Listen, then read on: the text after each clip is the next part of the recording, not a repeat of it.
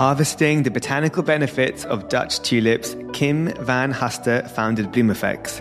For more on how she created the first ever brand to unearth skincare benefits from such a unique ingredient, stay with us. Hi, everyone, and welcome to Founded Beauty, a podcast dedicated to beauty entrepreneurs who built some of the biggest brands today and where we learn exactly how they did it. We'll cover some of the most intimate stories, their path to success, and how they overcame the obstacles along the way.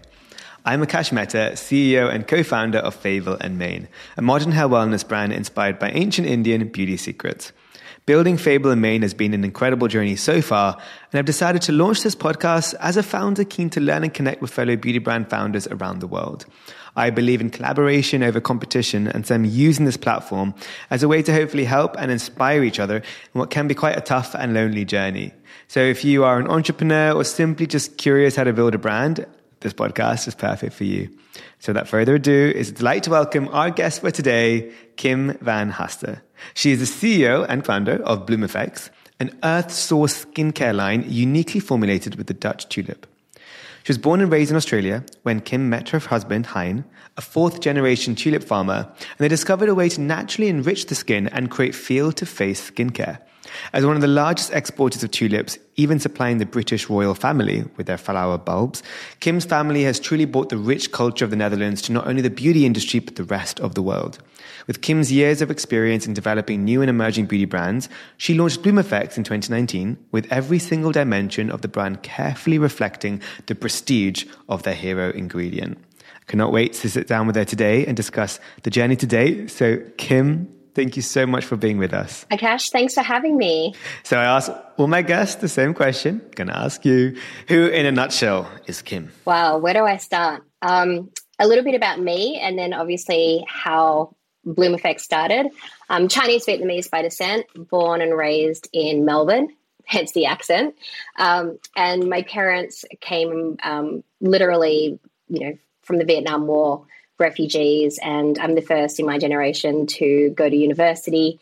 And I think that really put me in a good stead to have the grit and determination to always want to create my own business. Um, and I left Melbourne for my career in to go to New York. In New York, I loved the city. I really thrived. Um, you could say that I lived the Sex and the City lifestyle a little bit. Um, I worked hard, played hard, and um, I, I really did kind of climb the corporate ladder in um, in terms of the beauty industry, and I loved that. That that was the reason why I was in New York. If you've got Aussie mates that are in New York, we're all about the same, like there to roll up our sleeves and get the job done. Um, but I had that Sex in the City moment where Charlotte says, "Where is he already? I'm tired of dating." so I actually went on um, an Aussie girls trip. And again, if you have Australian friends, you'll know we like to do Europe and we'll go to Europe for, you know, three or four weeks and, and do a big trip. Um, and on the very last night, uh, and the very last location in Ibiza, of all places, a nightclub called Pacha, which is not a classy yeah. nightclub, well, but it's fun. Everyone should go there. It's fun. Yeah. um, I just randomly kissed a guy, um, and you don't think anything of it. You think, oh, I'm never going to meet this person again.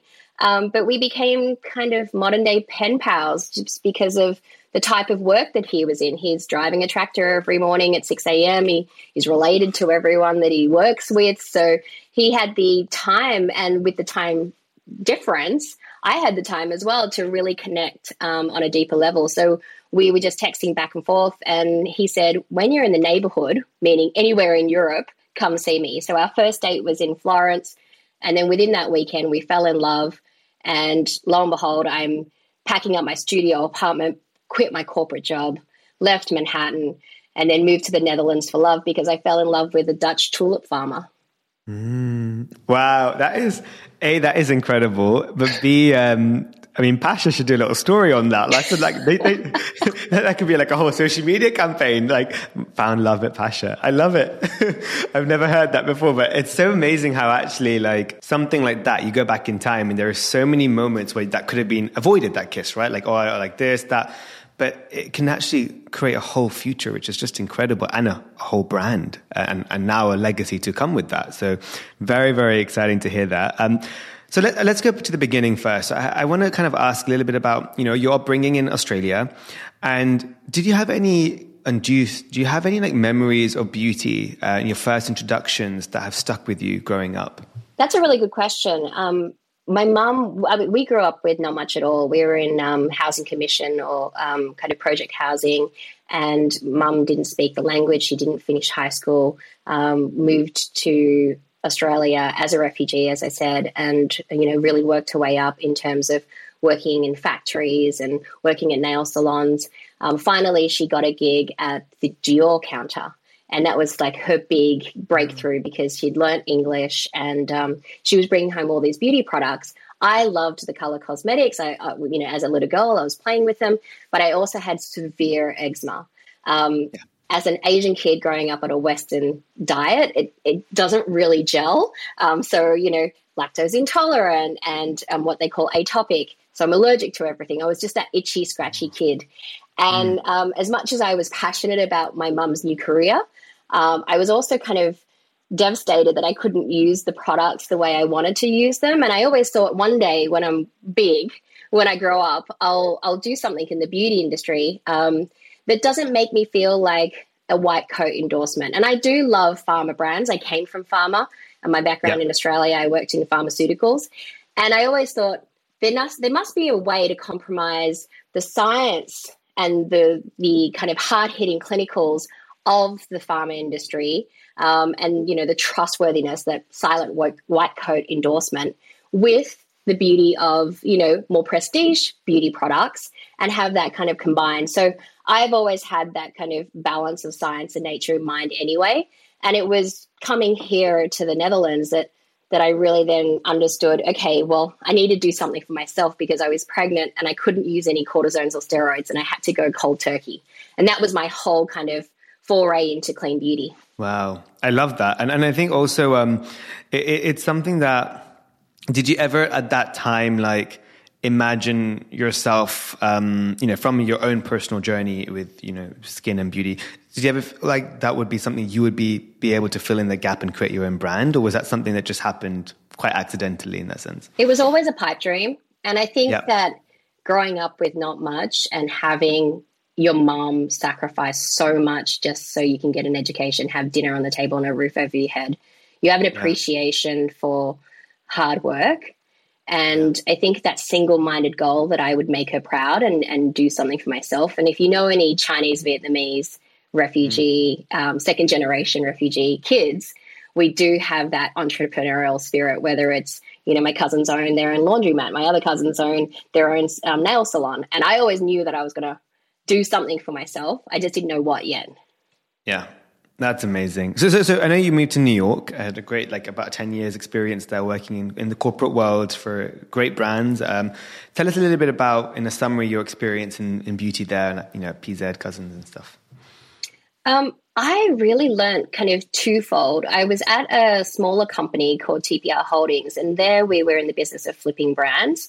So it was before brands were really kind of really focused on M and A. Um, we uh, what we did was we acquired brands that were um, either bankrupt or like distressed in terms of cash flow, and my role was to repackage, redesign, give them a facelift, reduce the cogs, give them a new um, life. Yeah, exactly. Resource the um, the manufacturing because maybe um, bridge, bridges were burnt because of cash flow issues, and then get them back into corporate retail. Um, yeah. So then I had the Rolodex, but I also knew kind of how that worked from kind of soup to nuts.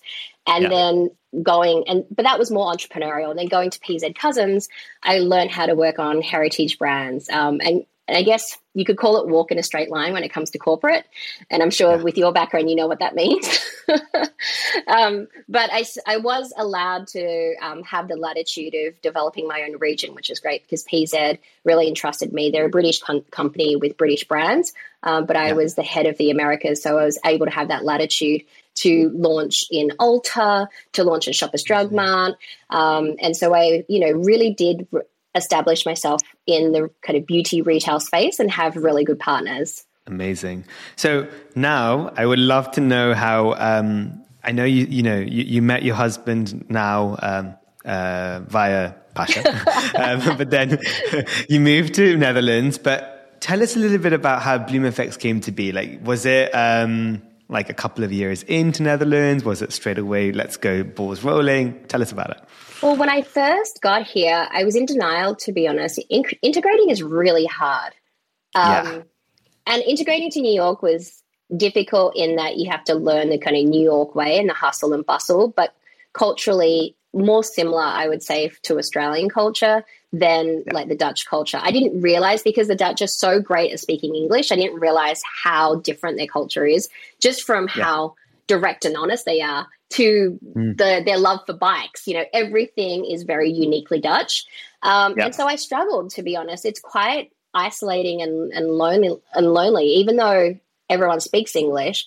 Um, I yeah. still don't speak Dutch. I haven't had the opportunity to to really learn and to integrate and make friends was difficult for me. So I still spent two weeks in New York and two weeks here for the first two and a half years, to be honest.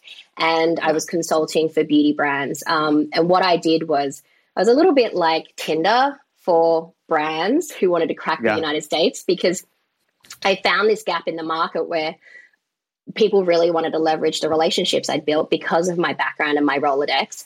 Um, yeah. But I didn't have an opportunity to work here because if I wanted to work back in beauty, I'd have to move to Paris and work at L'Oreal or LVMH. Yeah. Um, at that time, Coty hadn't moved to Amsterdam yet. And so there wasn't yeah. a beauty hub here. Gisou hadn't started.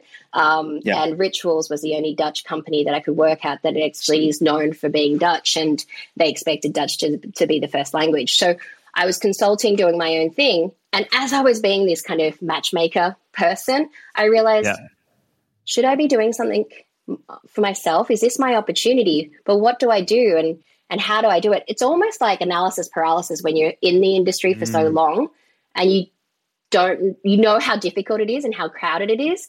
And I was almost like, this is going to be too hard because I know how much cash you need in terms of capital to start a business. I almost knew too much that I couldn't jump into it right away.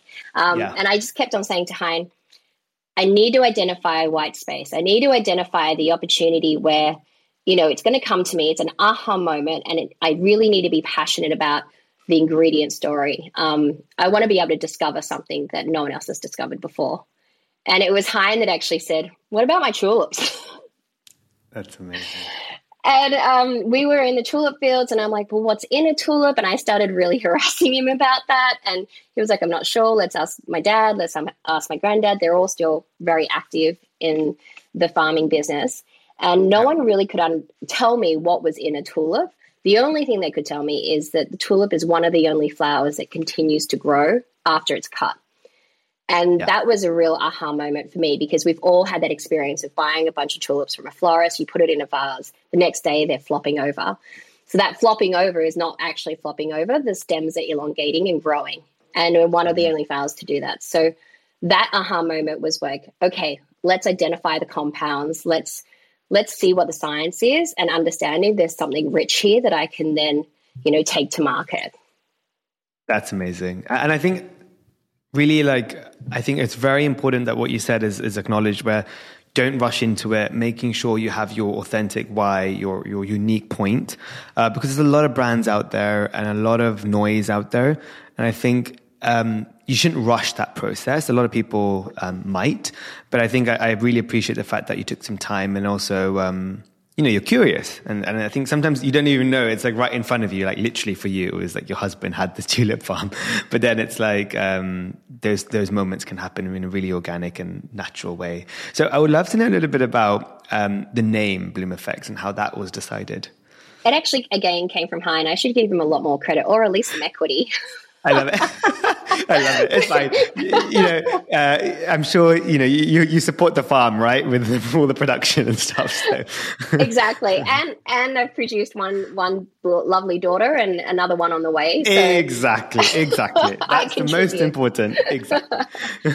um, oh, so the reason why Bloom Effects is really about sustainability. Um, yeah. I know that we talk about sustainability as table stakes, and most mm. most companies talk about it in regards to the packaging. And certainly, we do our part there. We have PCA wood tubes. If you feel our tu- tubes, they actually are made out of sawdust, upcycled sawdust. We are low plastic and try to use glass where possible, 100% FSC recycled cardboard um, for our cartons and soy ink. So we do do our part there, but the whole birth of Bloom Effects was really about sustainability and farming practices that the Dutch are known for. Um, and I'm going to bastardize his quote, but so David Attenborough talked about Dutch farming practices and how we're so efficient here that we could one solve world hunger and secondly um, also reduce our carbon footprint dramatically if all farmers practice the way Dutch do. And it's because it's such a tiny, tiny country and the soil is so rich that they've always practiced you know, sustainable efforts in regards to agriculture because they've wanted to keep the the the soil you know top quality and not make it barren because they don't have the luxury of being like Australia or the United States or Canada where they could just up and move to another paddock or another field. Um, and Bloom Effects is all about the celebration of everything the family grows, not just yeah. tulips. Even though I would say 85, 90% of their revenue comes from tulips. They grow over 3,000 varieties of different plants, different fruits, wow. different vegetables, different flowers, different like perennials versus bulbs. Um, and the reason why they do that is crop rotation. And it comes down to mm. giving back to Mother Nature and making yep. the soil rest and allowing the soil to regenerate on its own. And my thoughts were okay, we can lead with tulips. There's a kind of terroir. I don't speak French, but the word terroir, you know, when it comes to tulips yep. in the Netherlands or Bordeaux wine and Bordeaux and champagne and champagne, um, there is that connection, inherent connection with tulips. So, from a single minded marketing perspective, I did want to start off with a single minded message. And hopefully, yep. everyone catches Tulip Mania or Tulip Fever 2.0. I'd be really happy if that happens. Um, but, second to that, the, the bigger picture is we upcycle, we crop rotate, and mm. the family grows so many varieties of flowers that we can have literally a bouquet or bloom effects you know yeah. across across a lot of varieties of different flowers um, and we actually started with research we got government grants to actually dis- discover what the compounds were in the tulip because it had never been done before and that was all about circularity because the dutch government have a mandate by 2030 that mm. agriculture will be circular so we knew that the government grants were available. We had a path to commercialization literally through the marriage of a beauty executive and a Dutch farmer, which doesn't usually happen. It's quite rare. and so they were like, yes, you're granted because we can see that there's waste in the tulip industry because of the way that they've been farming for centuries. And we can see mm-hmm. directly, you know, once you've identified the compounds, and we worked with the University of Leiden here in the Netherlands ah, to identify yeah. the compounds, then we could upcycle the waste. Um, So that was, you know, the kind of upcycling process. We were given the grants, we were given the research, we partnered with University of Leiden, and then I thought, well, tulip, it's not going to stop at tulips, you know, because of the crop rotation. We grow so many other plants. You know, we grow crocus, for example, and crocus is the plant for saffron. Yeah. so there's a lot of other things that we grow that I knew had an inherent benefit in terms of botanical benefits for the skin. So we've just scratched the surface to answer your question. And Bloom Effects is the flower shop of all the flowers and the plants that we grow. Oh, I love it, and and I and honestly, so much respect for your philosophy and your your um your why. It's exactly the kind of brands that when I hear the story, it's like not only do I love your products, and we've already spoken that before the podcast. I've actually, you know, I first introduced it when I went to the Allure store and I bought it myself, and and then you were so kind to send me uh, a lot more of your products, and I'm, I'm obsessed with the formulas, but more so I'm more in love with it now because I hear the philosophy and the why and the intention in creating it, um, which I do think is um, a testament to you as a founder. And this is why I've done this podcast, right? It's to hear the founder story because then you get closer and uh, more connected to the brand. So, yeah, Thank really, you. really, I love that. Uh, just have to mention. We'd love for you to explain a little bit about the kind of product portfolio um, for the listeners, kind of paint a picture, be artistic in your terminology, because this is the moment where they can then eventually go and, and buy and try. So take it oh, Yeah.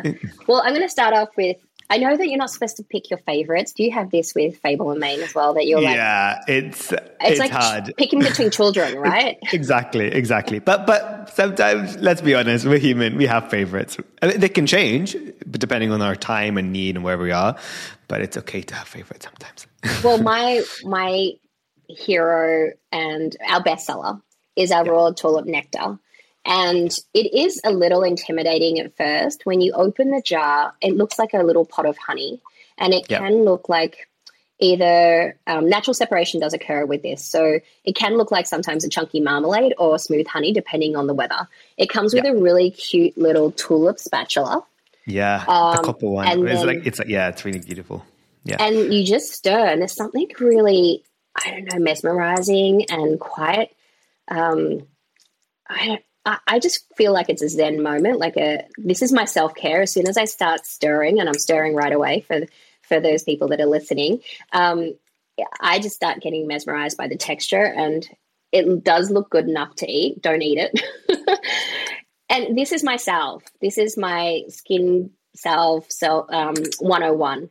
I use this everywhere and anywhere I feel itchy, dry, scratchy, uncomfortable. Like I said, when I was developing the line, I was pregnant for the first time and I was a cortisone kid, um, grew up on topical steroids and have a lot of thinning in the skin. Um, and so I was withdrawing from the topical, topical steroids. And if anyone's gone through that process, it is very challenging. And when you're pregnant as well, your skin is all stretchy and you're really rashy and itchy couldn't use anything on my face and I was very conscious of that. And when you all, your body's changing so much when you're pregnant you're already so self-conscious and then your eczema is flaring up as well. I was just having a really bad time with my skin and my self-confidence and the nectar the lab samples of the nectar really saved my skin. I was so addicted to the lab samples. I was calling the lab up saying can you send me more? Can you send me more? And what i love about it is it's extremely occlusive and protective. Um, and all that means is that it's creating, you know, a moisture barrier, keeping all the yeah. good stuff in and also keeping all the bad stuff out as well, because your barrier is yeah. so compromised when you have eczema. You know, you literally have like open wounds. Um, but mm. what I mm. do love is that when you massage it in your fingertips, that kind of marmalade, honey jam, whatever you want to call it, it's we call it nectar it does yep. melt into a very rich serum. So, for those of mm. you that don't have problematic skin, you can still use it because it will plump your skin, hydrate your skin, give you a really nice moisture barrier. Um, it has occlusive, emollient, and humectant benefits. Um, you know, rich, full of botanicals, and then you wake up with glowing skin. So you could be an eczema girl like me, or you could just be looking for kind of that date night ready plumpness. Um, yep. And anywhere in between, the nectar is really that product that you can use. Slap it on your face for 20 minutes, wipe it off, sleep in it, you know, put it head to toe. Um, any excess you can use anywhere you're dry and uncomfortable. Um, my daughter uses it as a lip balm and she's two and a half years old. I love that. Yeah. So, yeah, you can really use it any way you want to use it. And that's why I love it so much. So, that's my desert island. Yep. And then most recently, we launched an SPF. Um, I'm really proud yeah. of this because, as you know from the corporate side, SPFs are just so hard in the US because they're considered a drug. Yeah. And so you're dealing with the FDA, you know, you've got the drug facts box on the carton. And then if you want to launch in Australia, you're dealing with the TGA, Canada, it's Health Canada. You've got all of these claims, a lot of development. Um, and it's really hard to be credo clean and compliant as well as get getting something that um, works for skin tones like mine or deeper. Um, so for people of color, generally we do like the idea of mineral, but we don't like the look of it on our face. So I worked really hard to try to minimize the white cast. And look, it is zinc based, so zinc by nature is white, um, and zinc is also really drying as well. So again, eczema sufferer. I didn't make it easy for myself. Eczema sufferer. I've got dry skin. I need it to be clean because of my retail distribution and also yep. the stance that we have in terms of our brand. So it had to be mineral, but I'm yep. a person of color, so I didn't want the white cast. So yep. um, we were able to climb that Everest, and I'm really happy to say that um, our SPF ser- serum is actually our new bestseller. So um, it is That's outranked. Amazing. It has outranked Nectar um, over the last two months, and we were the number one SPF brand at launch at Credo. That I mean, I have to say, like most founders I, I, I know personally speak to, they tell me run away from SPF. Or they say like, you know, if someone says they're making SPF, they are you crazy? Like SPF is one of the hardest things to do. So the fact that you've mastered it exactly with all the elements you've said and it's already a bestseller. And I believe it because I am checking the reviews right now. I mean, I don't think I can see one non five star. I mean, it's quite weird. It's everything is amazing. Normally you see that odd one star, right? And you're like, oh, what's that one? But it's incredible. And because um, SPF is tough. Were you nervous when you were about to create SPF? I was really nervous, but this is where my corporate background did really kick exactly. in. Exactly. I was about to say. Because, um, you know, we do have to rely as indie brands, unless you're making it at home or in, yeah. you know, you're um, a founder like Tata Harper who has a facility on on their site. We have a mm-hmm. functioning farm, but that business stands alone. And I have to say that Hein's business is what puts dinner on the table. It's not my business. Um, yeah. and, and pays for the mortgage. So his farm is fully functional. And I think that's really what sets us apart by other farm or field stories that um, have mm. turned into beauty brands. We have a fully functioning farm that already had waste product that we are truly upcycling, and then I can control the raw material all the way down the supply chain, all the way to on shelf. Um, but in terms of the SPF, I was able to work with the best contract manufacturers because of my corporate experience.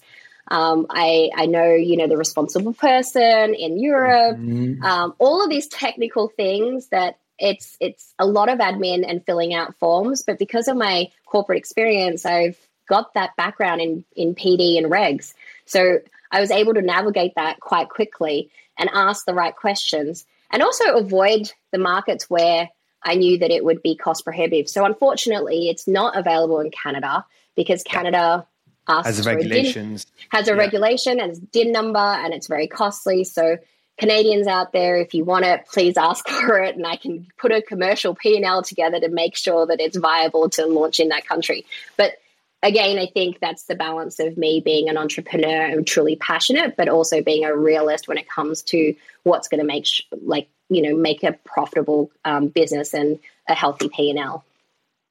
Yeah, fully agree, and I, and I think. Um, one thing you said, which I think is really important, again, just to go and reiterate that is past experiences really do matter. I think, you know, what you learn in the past, um, when you're in a corporate world, be curious, like try things, learn things, you never know where it will help in the future. I can tell you that I was, um, when I was at Dior, I was obviously boxed in a, in a division, which was like influencer, social media, but I would like take lunch meetings with the CRM team and be like, can you just teach me about emails? I'll teach you about influencers, but you teach me about emails or, you know, wherever it would be in the finance. And people used to get a bit annoyed. They were like, why are you learning everything? I'm like, I just want to know because I did, you know, the pipe dream was to create my own brand. The timing wouldn't, I didn't know when. But thank God I did because today I'm like, not only do I have those relationships, like sometimes I'll call like my ex Dior employees and I'll be like, hey, can you do like a Zoom chat with my team on Google Analytics? And they're like, sure. You know, just because I've made those connections and friendships. But um, either whether it's in your job or something you want to maybe try to learn and do can really help. Um, so you've literally proven that where you can accelerate things, you can, you know, definitely avoid potential uh, mishaps or, or, mistakes by just having that experience from the past and remembering it and using it to your advantage. So I love that. Um, I think yeah. it's it's really about like the technical knowledge is like having the hmm. tools mm. in the toolbox, and yeah. and you can have as many tools as you want in the toolbox, but building that dream house, so to speak, if we're using that analogy, um, mm. does take passion. So it is a combination for me. Is yep, you've got the right tools in the toolbox, but then you saw an opportunity and a gap in the market um, for ancient heritage, you know, hair products um, that celebrates your culture. And, you know, I, as an expat here, saw an opportunity to celebrate a, a royal flower that's been a symbol of Dutch culture for centuries. If, it, mm. if you talk to a Wall Street person, they'll say, oh, yeah, it started the first economic crisis or the, the first bubble um, which was tulip mania. Or you speak to you know someone down the street and they say tulips are my favorite flower. Everyone has a story or connection with tulips, and it does link back to the Netherlands. It's not my heritage and culture, but I'm learning it. Um, so yeah. I think I can appreciate the beauty of it with eyes wide open um, rather than taking it for granted, which I think the Dutch maybe do because they have beautiful tulips around all the time. Yeah. That's very true. So, so I mean, one thing I would love to know a little bit is about sort of the future for Bloom Effects. Um, where do you see it heading? Um, can you, is anything you can share with us um, that is on the horizon? Um, the future of Bloom Effects, I would like to see us um, certainly in a major retailer. Um, we have incredible retail distribution currently in specialty department stores, but I would like to see us in specialty beauty. so, if if you're listening. um, please give us a call. And um, the other thing that I'd like to see is just a more rounded, um, like regimen. So, unfortunately or fortunately, I've really developed products for my own skin needs. Um, I'm just about to turn 40, so I do think about my fine lines and wrinkles. I've also got um, eczema, as we've talked about. So, a lot of the products are about hydration, and that is the cornerstone of good skin for anyone. But we don't really have products that talk to other skin concerns and skin types because I've developed things purely for my own personal need. And so yeah. I have to recognize that our customer base is growing and not everyone is like me. Yeah. so that's in the in the me- short to medium term, I think we can round out our assortment to really talk to other concerns and other consumers. Yeah um, that aren't necessarily, you know, the same skin type as me. And then, yeah, I think that that retail distribution will really get more eyeballs on the brand, and hopefully everyone will catch tulip fever. I love that. I mean, definitely, I, I know there's a huge need for it. I've personally never seen a beauty brand that's like really giving an homage to this incredible ingredient that I've I've learned a lot by doing, doing my research, um, and uh, it's exciting as well just to know the whole story behind it, right? Like the fact that it's a family, like the family farm with your husband, and um, there's a lot of love and soul that honestly people can really feel when they just even touch the packaging. Um, quick one on that. Who came up with the packaging? Because I'm obsessed with your, your, your, your, your, obviously your, your, your vessels, but your outer packaging, the carton is so beautiful. It's like a piece of art. I didn't want to throw it away Thank when I, I, got it. Thank you so much. Um, I did. And actually, uh, the creative designer that um, designed all our original packaging, I met on Facebook.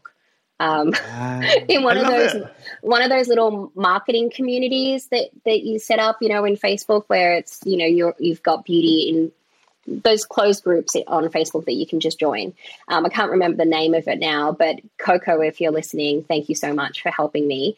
Um, I'm always indebted to you. The the the idea again is Hein's because we're at the Rijksmuseum, and yep. he said, you know, those tulip murals that that are really famous in the Rembrandt era. Um, and it's you, you've seen it before. It's the the one vase with you know a bunch of wild tulips, yeah. the stripy it, tulips. Yeah. So yeah. that was the inspiration. However, I didn't want it to be very goth and dark. I wanted it to be mm. light and bright and joyful um, because I think that literally giving a bunch of flowers to someone is the most joyful thing that you could possibly do. It doesn't have any other purpose, but you know, you, you, you bring a cake, a box of chocolates, whatever gift you give someone, um, yep. it always has a functional purpose. But tulips really don't. You just enjoy yep. them and you enjoy the you enjoy the beauty. So that joyous nature of, of tulips, I wanted to really sing from the cartons. Um, the primaries are more subdued and more neutral because I understand everyone wants a good shelfie and everyone needs their vanity aesthetic to be a certain way. So we we went with the blue. But for the cartons, yeah. we really celebrated one, the Dutch heritage and the joyness of, of tulips. So they're all hand drawn. Um, I commissioned a, a, local artist in New York. He drew them. Um, and yeah, they're a modern day version of a Rembrandt tulip mural. That's amazing. I love that. And I mean, yeah, that painting from Rembrandt. I mean, I used to study art and um, in my high school, um, but I was really into painting. I used to go to all the museums, you know, travel all around the world, doing all the kind of this typical thing where you go to museums, you sit on the floor and you paint. Um, I know you did. You, you studied? Uh, am I right in thinking you studied art and business marketing something at university? I did. I studied arts, um, but within arts, um, I majored yeah. in behavioral uh, studies. And wow. then I did marketing as well. Um, so Monash alum Best in Australia. oh, wow, amazing. Very cool. No, but yeah, exactly. I mean, I saw the packaging. It, it, does remind me of Rembrandt, but in a very modern way. It's it's very cool. Um, yeah, love it. And uh, what a great way to homage tulips. So yeah. Yes. Um, and we're, very, we're very the first to answer your question. Yeah. Um, we yeah we are the first to discover the the power of the tulip, and that research was done with the University of Leiden, and mm. we have published you know a lot of different you know inform- papers and reports and information, and worked with Leiden, um, and the press have been phenomenal in supporting you know this tulip breakthrough technology, um, especially Allure since you brought them up. Um, yeah. The beauty director of Allure came over uh, when we were launching to the fields, experienced the fields, um, and we've had a lot of editors in the field since then. So I welcome you or anyone listening if you're yes. in the Netherlands during April, because it really is fleeting beauty and science. They only bloom for two and a half weeks a year. So you have yeah. to be here during April around that Easter break. Um, DM us, email us, book in. It is private property, and the farmers, it is their livelihood. So you must make an appointment. Um, and we can take you through the tulip fields. You, you can frolic with me and my daughter through the fields. So I'm going to book that. I'm going to support, and uh, April, count me in. I definitely want to come. So that'll be a good moment um, for me to also. If we don't meet beforehand, it'll be a great moment to meet as well. So you've I love told that. me on I'm that. Gonna, I'm going to hold you to that, and I expect. Yeah, no, no, no. I, am literally, I'm literally going to write um, to my team and say block this uh, April. Just make sure. I, well, we'll talk after, and I'm going to arrange this because I'm, I'm um, personally, just uh, it'll be one of the most amazing things to see this. And, and I remember when I was at Dior, I used to go to some of the harvests we used to do for jasmine and stuff. And there's something so grounding and like uplifting about a harvest season. So for me, I've never seen something like that with tulips. I know Amsterdam or um, Netherlands is was it is the largest producer of tulips, right? Um, yeah, so ninety five percent, ninety five percent of the world's production of tulips come here. Which and the, the, other five percent come originate from Dutch bulbs. So wow. that's that's a huge part of our business. We export bulbs around the world. So you you might be buying your tulips from Trader Joe's, for example, but they're probably yeah. Dutch Dutch bulbs. Which is because I, I remember reading like the the origins of tulips were in like Kyrgyzstan or something like. I mean, it's it's in Central Asia, but then Amsterdam is where like oh well not Amsterdam I'm like um, Netherlands. The very where, first tulips came yeah. from Turkey. Oh, from Turkey. Oh. Yes. That's and amazing. They, they were brought here to the Netherlands, but it's the combination of the climate here as well mm. as the mm. Dutch um, kind of um, technology of farming. They're just very, very good farmers. And the yeah. mix of soil here, that it's clay and sand, um, yeah. meant that it was a perfect climate. And it, you don't get really hot winter, sorry, hot summers. You don't get really cold winters. And they're very thirsty as well. So they didn't thrive in Turkey because it doesn't rain enough. And as you know, I mean, I know the Brits always complain about London weather, but it's pretty grey and, and wet here too in the Netherlands. And the good thing yeah. about um, the way that we can irrigate is that we water from underneath. So again, yeah. that terroir, like why do tulips grow here? It's because the climate, the soil, but also we water from underneath using the canal system. So everything wow. is connected to Dutch heritage. And when you think of the Netherlands, you think of you know windmills and you think of canals yeah. and cheese and tulips and, but, and, and it's, it's, a cliche for a reason a, and it's such a circular system right it's all connected and it's so sustainable and, and, when you think of netherlands you think sustainability at the core heart anyway but i love that it's such a system it's, it's really cool well they really are the healthiest people in the world they're the tallest people in the world um, yeah. They ride their bikes everywhere. Probably the most fit, yeah, with the bicycles, exactly. yeah, they are the tallest people in the world. They're um, the children are voted the happiest children in the world. Yeah. Um, so there is a lot of when we talk of you know especially in our space about health and well being, mm. there's a lot of heritage here that as an expat I discovered, and I'm really happy to be able to bring that and integrate that heritage into our brand because I believe that just because you're a new brand doesn't mean that you can't celebrate heritage. Just like with your brand, you celebrate yeah. culture and heritage. Um, that is important to you as a person. And I think I'm discovering this as an expat, you know, through my husband and through my kids, that I can really um, you know, celebrate this new culture in a in a new way. Because sometimes when you've been part of the culture, you don't appreciate what you have in front of you. And as a, as a newcomer and trying to integrate, yeah. I really do appreciate what we have here. Definitely. No, I couldn't agree more. Um, and, and, and, yeah, it's actually very true. I didn't think about all the I wish I kind of wish I was Dutch. There's a lot of benefits, but you're lucky you live there now. I'm jealous.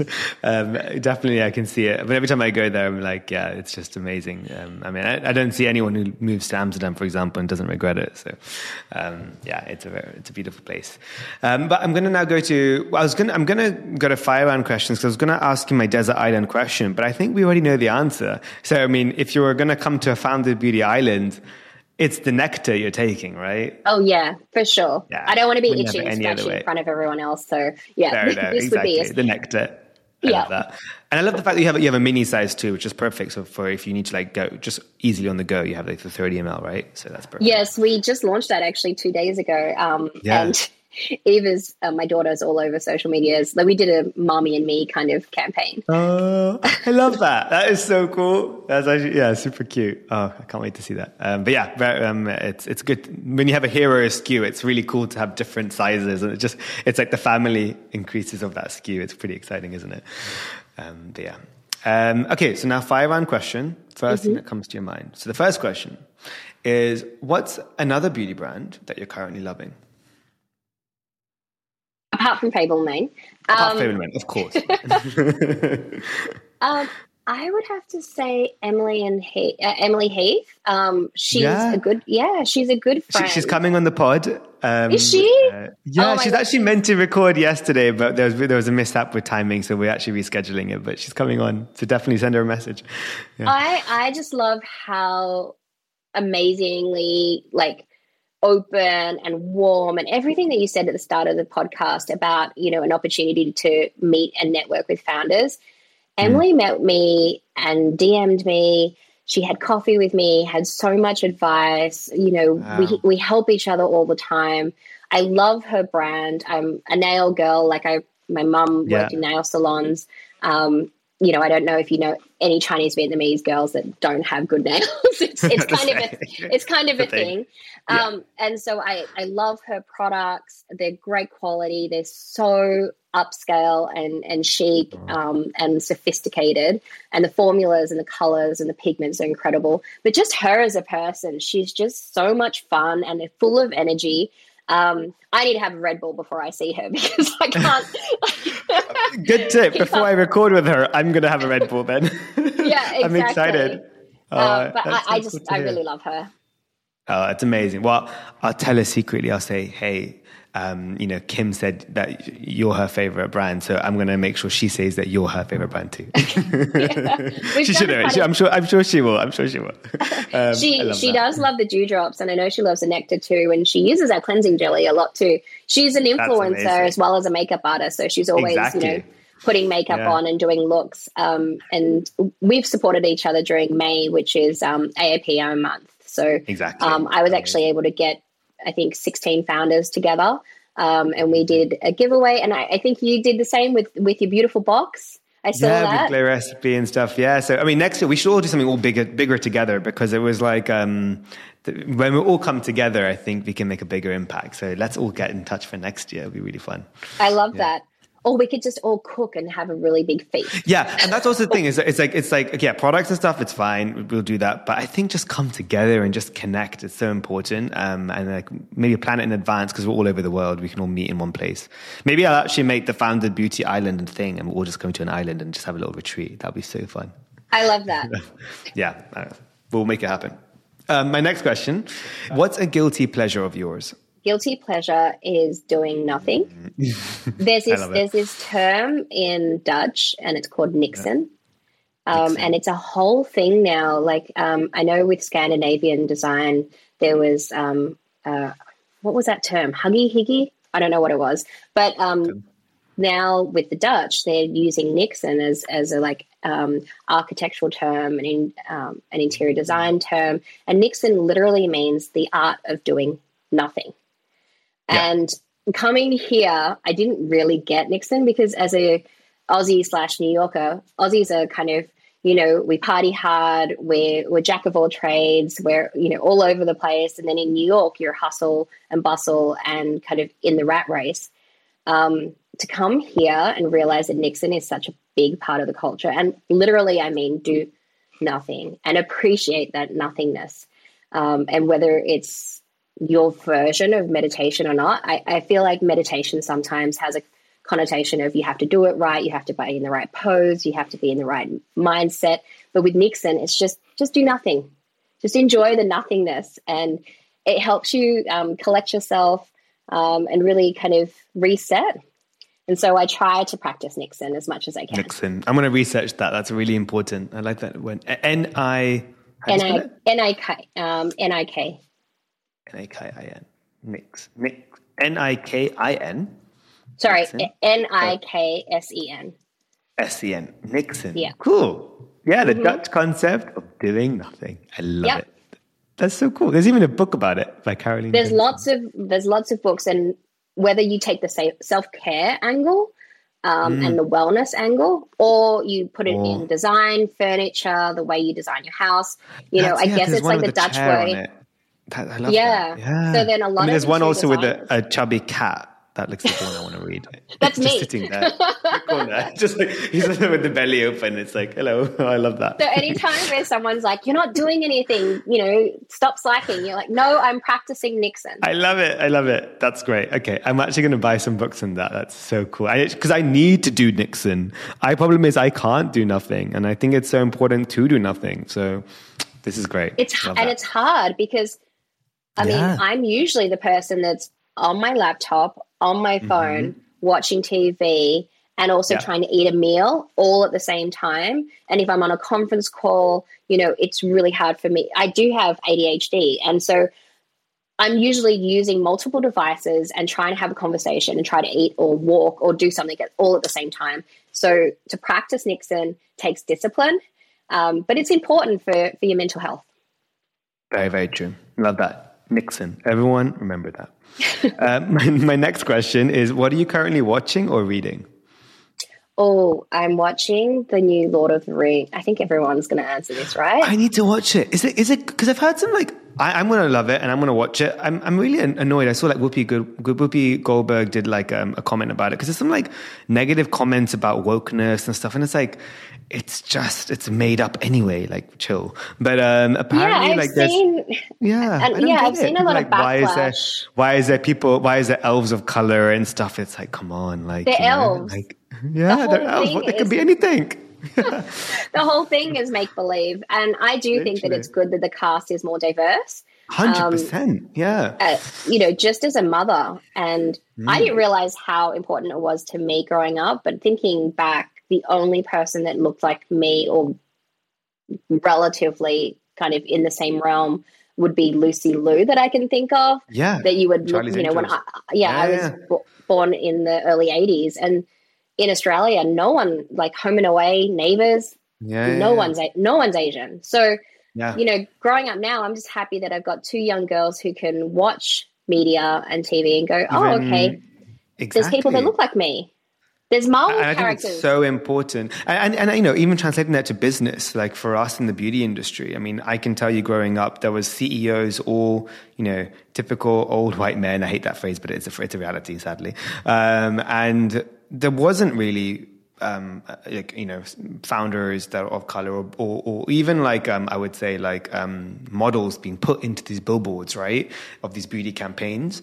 And uh, it's really cool for us to be like building our own brand and deciding like I put me and my sister on the face of most of the campaigns because I'm like how cool would it be to show like I saw that at the tube. yeah yeah exactly. Yeah, and that was like that was this amazing. is the moment like I can put it. Like I no one else can tell me, and then hopefully I can you know inspire many others, and and also as siblings as well, right? Because that's also important. So yeah, and as I, a I think it's very and true. as a startup, it's your free talent. So Exactly. I, I, was about to say I don't have to pay any usage rights to myself, so it's all good.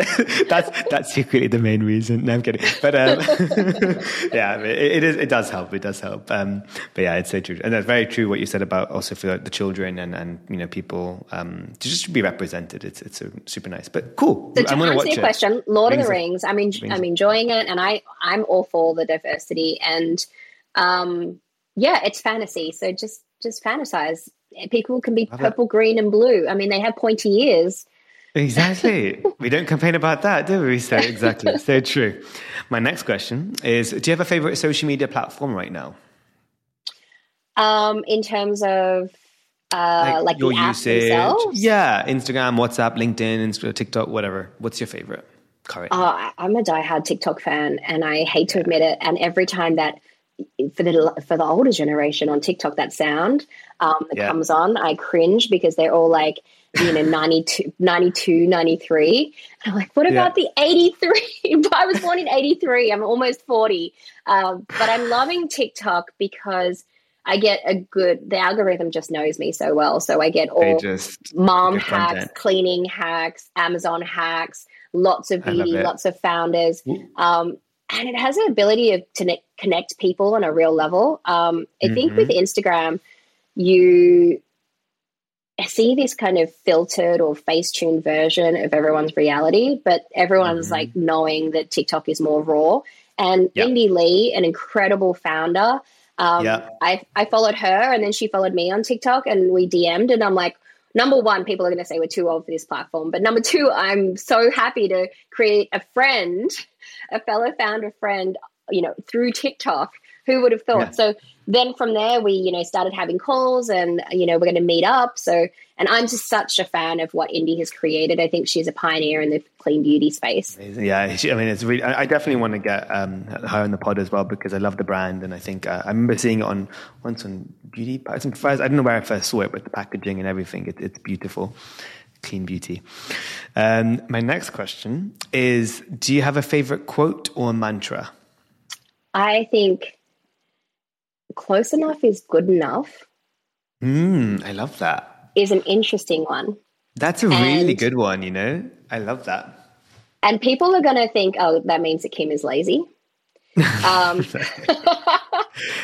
it means always, you're not over. You're, it just for me, it means like you're not. You know, it's okay. You, are giving worth to yourself as well. Like you know, I think we have this idea of it needs to be perfect and this and that, but there is a celebratory moment of like just you know trying and, and getting as far as we can in the moment. And I think it's important to acknowledge those those successes that we have, no matter what they end up being.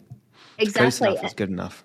And and I think being okay with that, being okay with um, you know, I've done a lot of those aptitude tests, and where I do yeah. excel is um, abstract reasoning.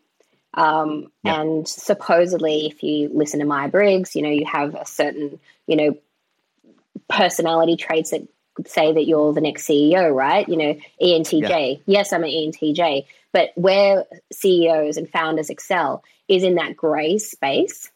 And it's in that yeah. space where there is no right answer. And most of the time, there is no right answer. And sometimes close enough is good enough needs to be the case. And um, it is completely opposite to what we're taught as well. When we're taught in, you know, elementary, in high school, that, you know, perfection, quality, always give 110%, always need to over deliver. Sometimes that extra five or 6% in output um, doesn't correlate to five or six percent in the result. And so you're, you know, you're pushing so much to get that perfection. And then you're disappointed in yourself and you get into this toxic cycle of being upset and disappointed and I can I can never get it perfect. And then you procrastinate and then you get into the cycle of not getting it done. For me, I'm really great at execution. I'm an A to Z type person. Let's just roll up our sleeves and get shit done. yeah. And, um, you know, you can learn from your mistakes. So, yes, close enough is good enough is is mm-hmm. a mantra that I, I do hold close to my heart and I defend it, um, yeah. but also continuous improvement. And so those two things combined make, I think, an entrepreneur because we realize there is beauty in the gray. There is compromise that needs to be made, and not everything's going to be perfect. But if you continuously improve and you learn from your mistakes, that's what's going to keep you going.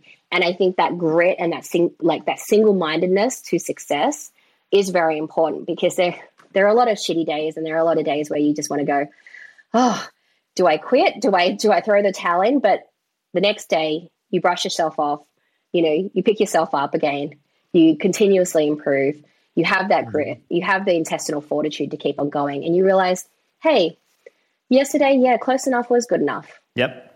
Love that. No, thank you. I mean, such a, uh, those two things together also i think is important. I think that's why i love this like hybrid mantras because they all like puzzle together you know? Uh, sometimes one is not enough. You got to like think about different things and i love that. But my last question um, is I'm, I'm always curious to know people's answers on this because it's kind of like a reminder as well where we could end up being or because um, the life is full of reinvention. But um, if you weren't currently a beauty entrepreneur you know building bloom effects what would kim be doing right now I would be busy making a hand and an eyeball and an ear because oh. so I'm um, seven months pregnant, and um, yeah, I would be focusing on on what's happening inside my belly right now, oh. um, and and I guess what they call nesting and all of that. Um, yeah, I learned through the first um, through my first daughter that there's yeah. so little for such a short amount of time. So, mm.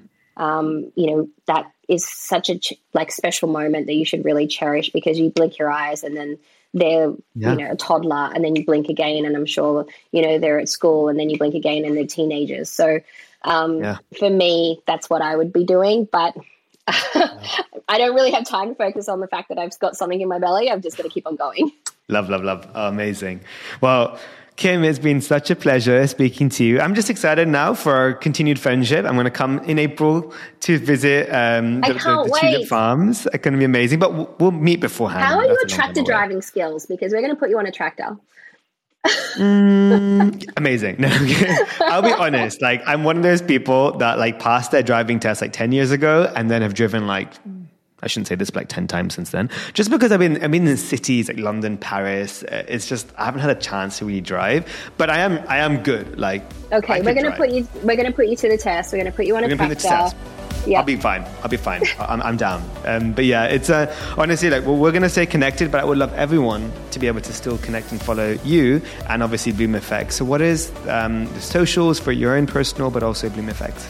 Um, Kimmy Van Haaster with an I. Um, and please follow Bloom Effects. It's just Bloom Effects um, at um, on Instagram, on TikTok. If you want to see kind of the fields and everything that we do on the farm, make sure you follow us on TikTok. Obviously, LinkedIn. Yeah, it's it's just Bloom Effects. Amazing. Well, I'll put all the links in the summary below, and um, we'll well we'll just be in touch. So it's not a goodbye. It's a till next. See time. you soon. See you Thank soon. you so much.